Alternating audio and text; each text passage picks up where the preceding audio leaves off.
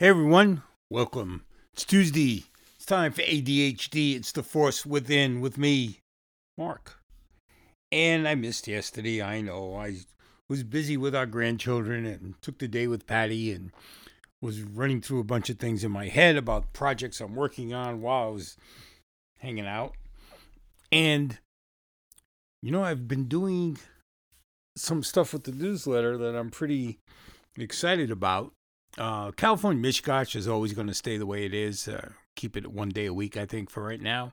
Maybe we'll go to two days just to make people feel like they're getting something for their two bucks a month. But if not, it's doing well.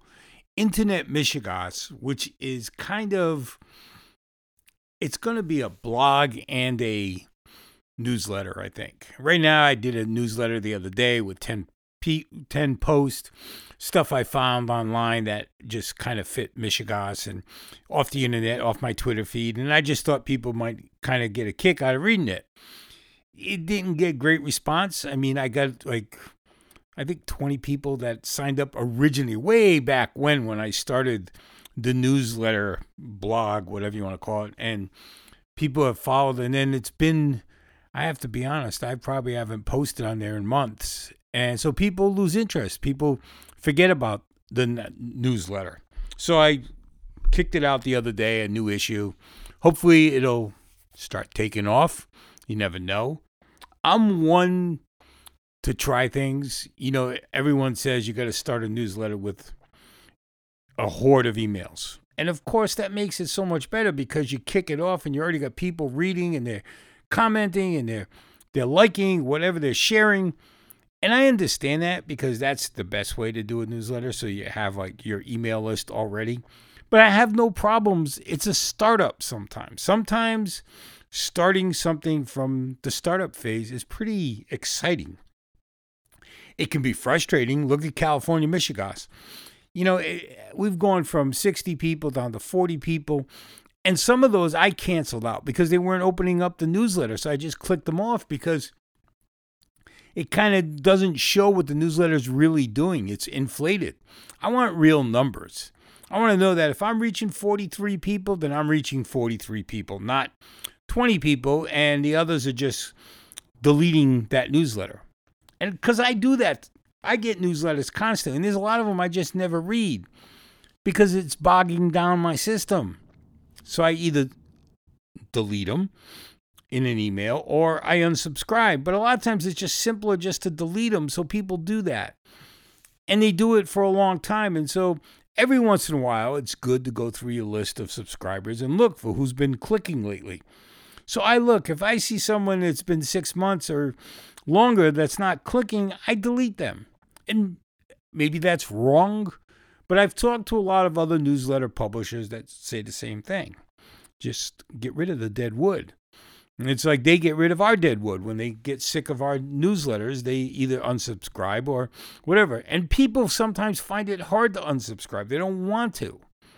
They want to keep that newsletter coming because maybe one day you're going to put something in there that really makes them read it. But the thing is, when you're doing these things and starting up, no matter what you're starting up, sometimes you start up with nothing you have your money, you have an idea, and you go out there and you start trying to sell it.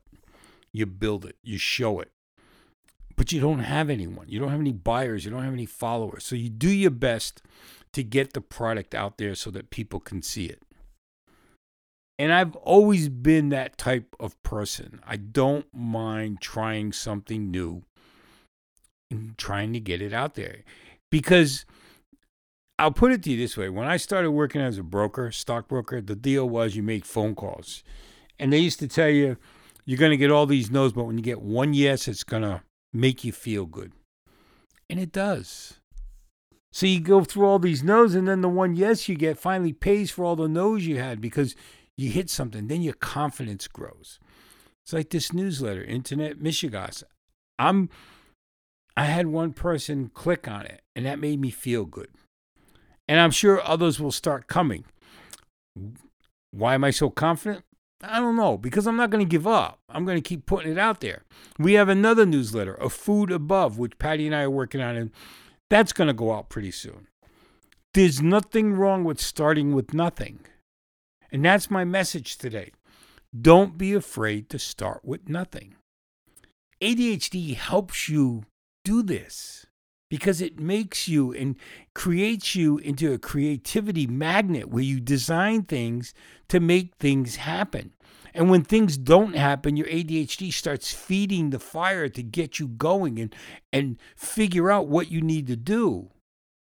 It's not against you. It's not making you think, oh my God, I'm never going to make it. No one's going to get this newsletter. Heck no. It actually made me, in my case, it made me more creative to think of ways to get the newsletter out there to people get more people interested in it because that's what I want.